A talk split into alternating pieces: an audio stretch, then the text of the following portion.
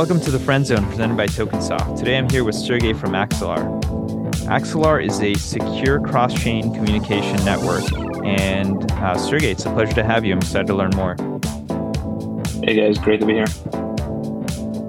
So, what inspired you to build Axelar? What was sort of the genesis of, of Axelar? Yeah, kind of the genesis was, um, you know, prior to this, um, I was working on the Algorand protocol and kind of helped to design and uh, take that to the market. And then after we launched it, we saw the need for cross-chain communication and connectivity come up over and over again. And uh, you know, nothing that we could really uh, use or thought would be useful to connect um, Algorand. And then in parallel, we saw an array of other beautiful ecosystems being built and kind of realized that this problem is only going to continue growing over the years and it would be you know fundamental to solve it in the right way. And uh, yeah kind of since then um, been focusing on this full time. And what are some of the initial use cases that sort of inspired the problem sets here?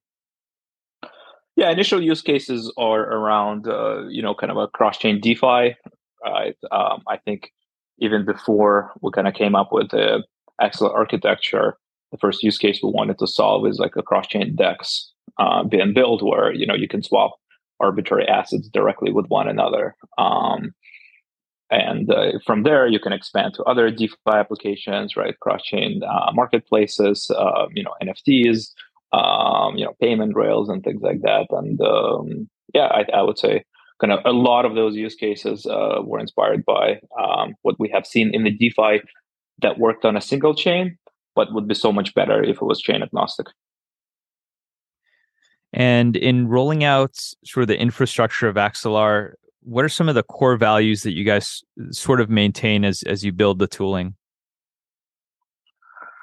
I mean, the first one would be around uh, security and decentralization of the network itself, right? I think a lot of cross-chain protocols you have you see in the market are centralized or you know multi-sigs.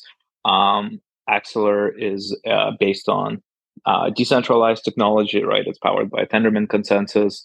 Anybody can join, anybody can participate, anybody can relay, and those are kind of core fundamental properties that we have to you know deliver at the network layer um, so anybody can use this technology anybody can you know safely rely on it as uh, as it gets more more usage. And cross-chain communications is sort of a you know it's a newer uh, concept that sort of came up the past couple years. Um, tell us and and you know we've seen we've seen a bunch of different projects approach it in different ways can you tell us a little bit more about your your stack at the protocol level and and how does that how does that work? Yeah, on the protocol level, Axelar itself, uh, you can think of it as a blockchain that connects other blockchains, right? So it runs a consensus mechanism, um, which is responsible for process, processing cross-chain transactions. Um, on the chains that we connect, we deploy what we call as a gateway, and you can think of it as a router. And any application or user can send or read a message from this gateway. And then Axelar network validators collectively monitor these gateways. They then vote on the state of them and they vote on what needs to happen to the messages from those gateways, right? So if you're sending a message from Ethereum to Avalanche, your application or user will write that message to the gateway. The network validators will pick up that event, vote on it, um, decide where it needs to go, uh, route it, translate it, and then perform a message on the destination gateway um, on the destination chain, right? So that's the that's a high level, and then underneath all of this, you have the validators that are running consensus and um, you know jointly making decisions of what are the cross chain messages they need to process. And when these validators are validating, what sorts of pieces of information are they validating uh, before a transaction is you know marked as as valid?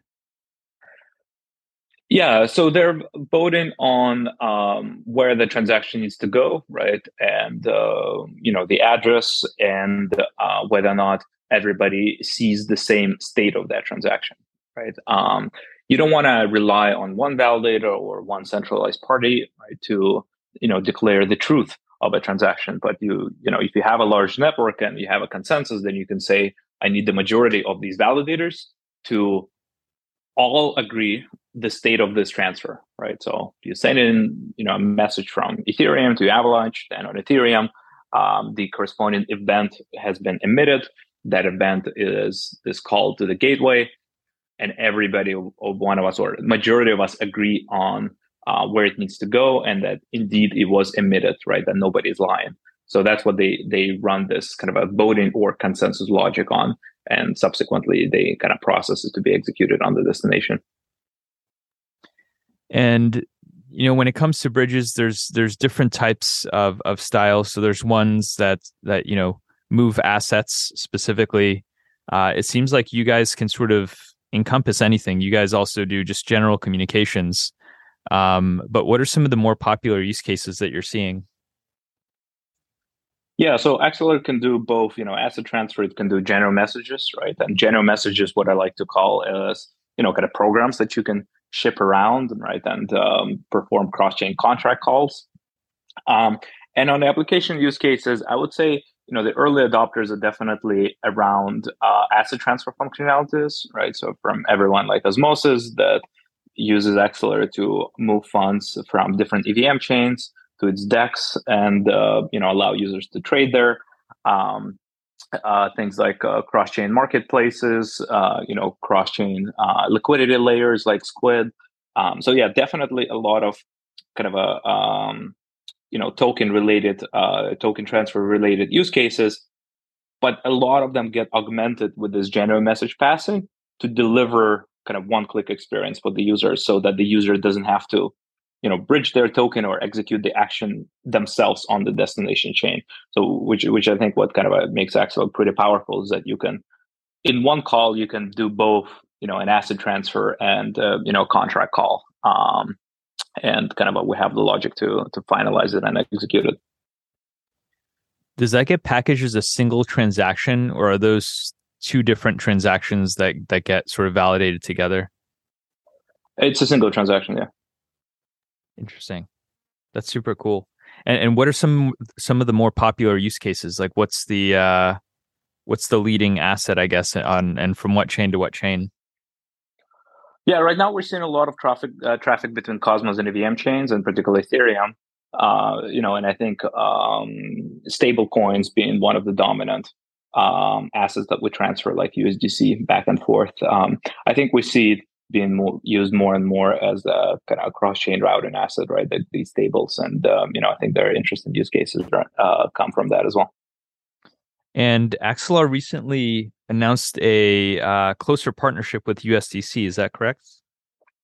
That's correct. With uh, yeah, kind of Circle and, and USDC. Yeah, tell us tell us more about that. Yeah, so essentially, uh, Circle looking at the cross-chain, um, you know, uh, paradigm, right, and some of the traction that uh, we and others have been getting, um, you know, is trying to think about how do they can, uh, you know, roll out a more native cross-chain USDC where users don't end up with, uh, you know, multiple versions of the same asset on different chains, and applications can interact with, um, you know, send and receive functionality directly kind of smart contract to smart contract, right? So um, they started their work on kind of a bridge for USDC. Um, and uh, what Axelar is doing is kind of augmenting this bridge with Axelar general message passing and the rest of the infrastructure to enable these um, one-click experience experiences, right? To kind of compose DeFi, to perform kind of loans and borrows and things like that. Um, and so you have very strong guarantees that you can get where you know asset transfers have to be validated by you know by circle by axelar but you can also leverage you know general message passing through axelar you can leverage composite composition with more more chains and uh, you know the rest of the infrastructure stack for those um, one click experiences. So yeah pretty excited. I think this is uh you know really what we call as a kind of composable usdc as a primitive that you'll be able to use by by combining the two infrastructure stacks that's amazing. And um, are you seeing direct adoption from exchanges to or other pieces of market infrastructure that's out there? Yeah, um, definitely. I would say uh, you know exchanges and a lot of kind of a payment um, rail companies will probably um, you know adopt this. With exchanges, I think one of the nice things we've actually done is we have this notion of like deposit addresses on the network layer where anybody can interact with these cross-chain primitives directly from exchanges, right? So uh, even on Osmosis as example, you can get a deposit address, you can withdraw funds from Coinbase, let's say like USDC, and those funds will automatically appear in the Osmosis backend, and you don't have to think about paying gas on Ethereum, you know, relaying it, bridging it, or all, you know, all that stuff kind of goes away out of the window. Um, and so I think with the native USDC adoption and uh, you know the bridge getting rolled out, I think this integrations between kind of a traditional uh, crypto companies, um, traditional non-crypto companies, and crypto companies is going to be more and more blend um, through these functionalities. Okay, and when it comes to uh, applications, uh, it sounds like Osmosis is directly integrating you guys. Um, what what other applications are sort of creating direct integrations uh, for for the cross chain communications? Yeah, Osmosis, you know, a couple other ones to mention, uh, kind of Squid, right? This built-in uh, cross chain, um, you know, uh, routing layer um, on top of Axelar Prime is a cross chain native application for um, you know, uh, borrowing lending. Um, we have kind of cross-chain NFTs being launched. So MintDAO uh, kind of has shipped a, a, series of NFT collections on top of Axelar. Um, yeah, those are like just some of the examples. What are some of the secrets to you know sort of enabling that? I think crypto in general is just hard to you know. Early on, I remember I had to remake every library I wanted to, to use in my apps. Um, what are you guys doing to sort of make it easy to integrate with Axelar and, and interact with? Yeah, um, what we're doing is on top of the network, we're building what we call as a service layer and SDK layer to make those cross-chain experiences for the users and developers um, very simple, right? So the idea is that when a user goes cross-chain, how do we facilitate the transactions, right? How do we make sure they don't have to pay gas on the destination chain? How do we make sure they don't have to relay? How do we give them accountability, um, you know, for their transaction and their execution? And so that's what what we call as a service layer on top of the network comes in, right? It's you get to execute a transaction, you pay gas only once, and then it will be relayed you get monitor it you you know exactly where it is you can you know retry it if it fails uh, it will be executed on the destination chain that you don't have to think about it right? And so then it's a really a question of what are these services and what is the simple one liner you know interface we can extend to the developers to integrate with these services.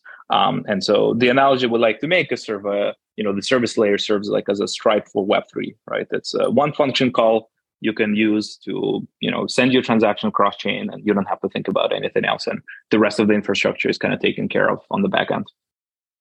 Can you talk to us a little bit about you know how the deposit addresses work? Like where are those actually generated and and how, how do those actually work under the hood? Yeah. So um, the uh, way that they work is that suppose you want to go you know from a chain A to a chain B, you want to transfer a specific asset and you want to send it to a destination address, right? So that's your intent, what we call. And then you can call the network and you can ask it, could you give me a deposit address um, behind this intent? And then the Axelar network being a blockchain, you know, it has intelligence on its own and it will say, okay, here's a deposit address for the chain that you want to send it from please go ahead and send your funds there directly from you know your Coinbase or your dumb wallet. Right?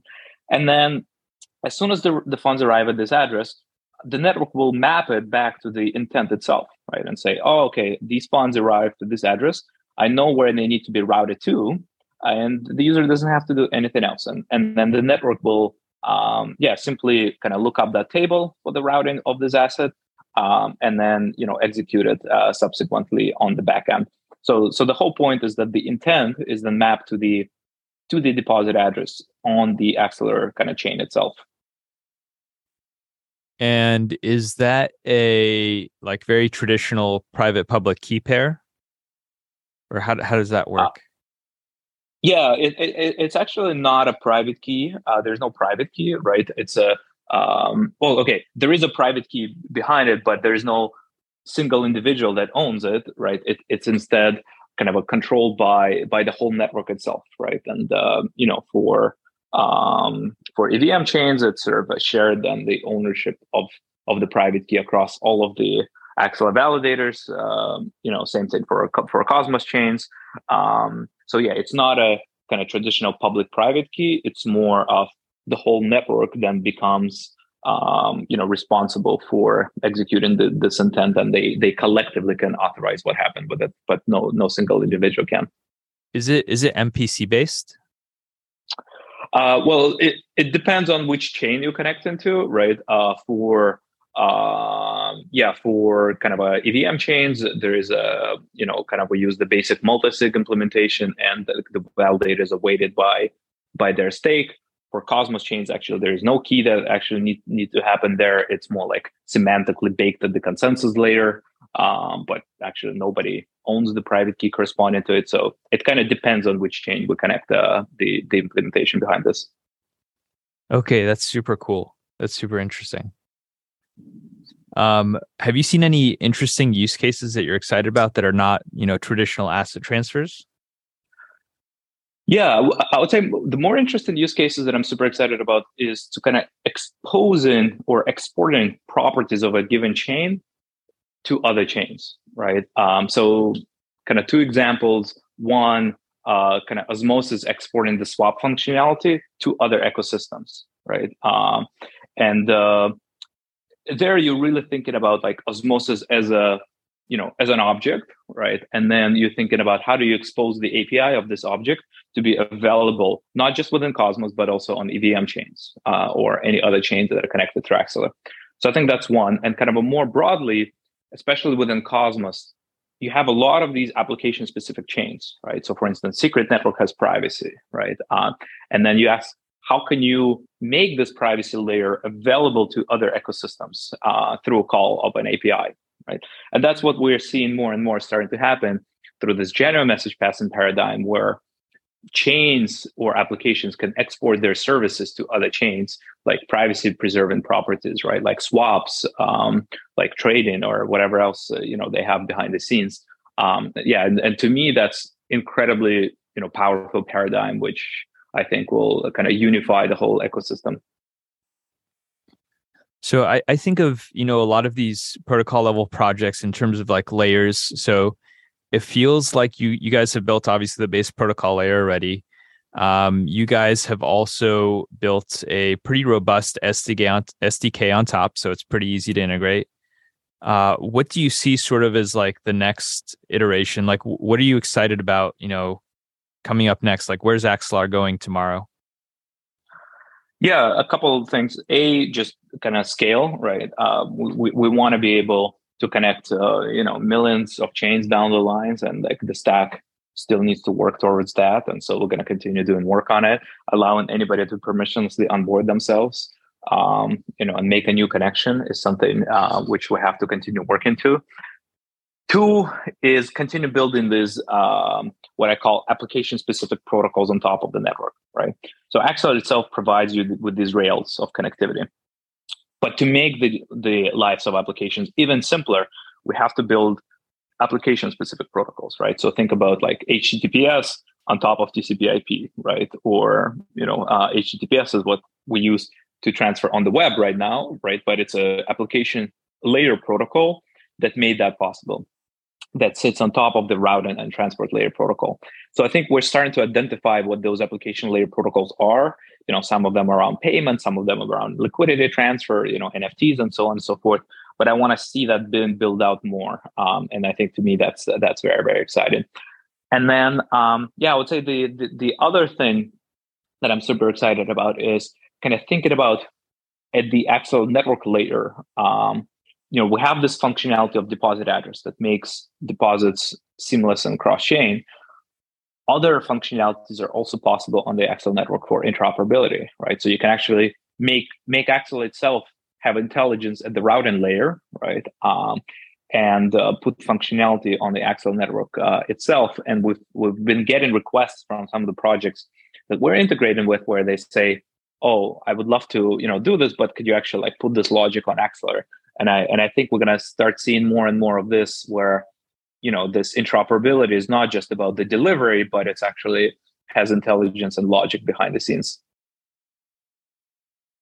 Interesting.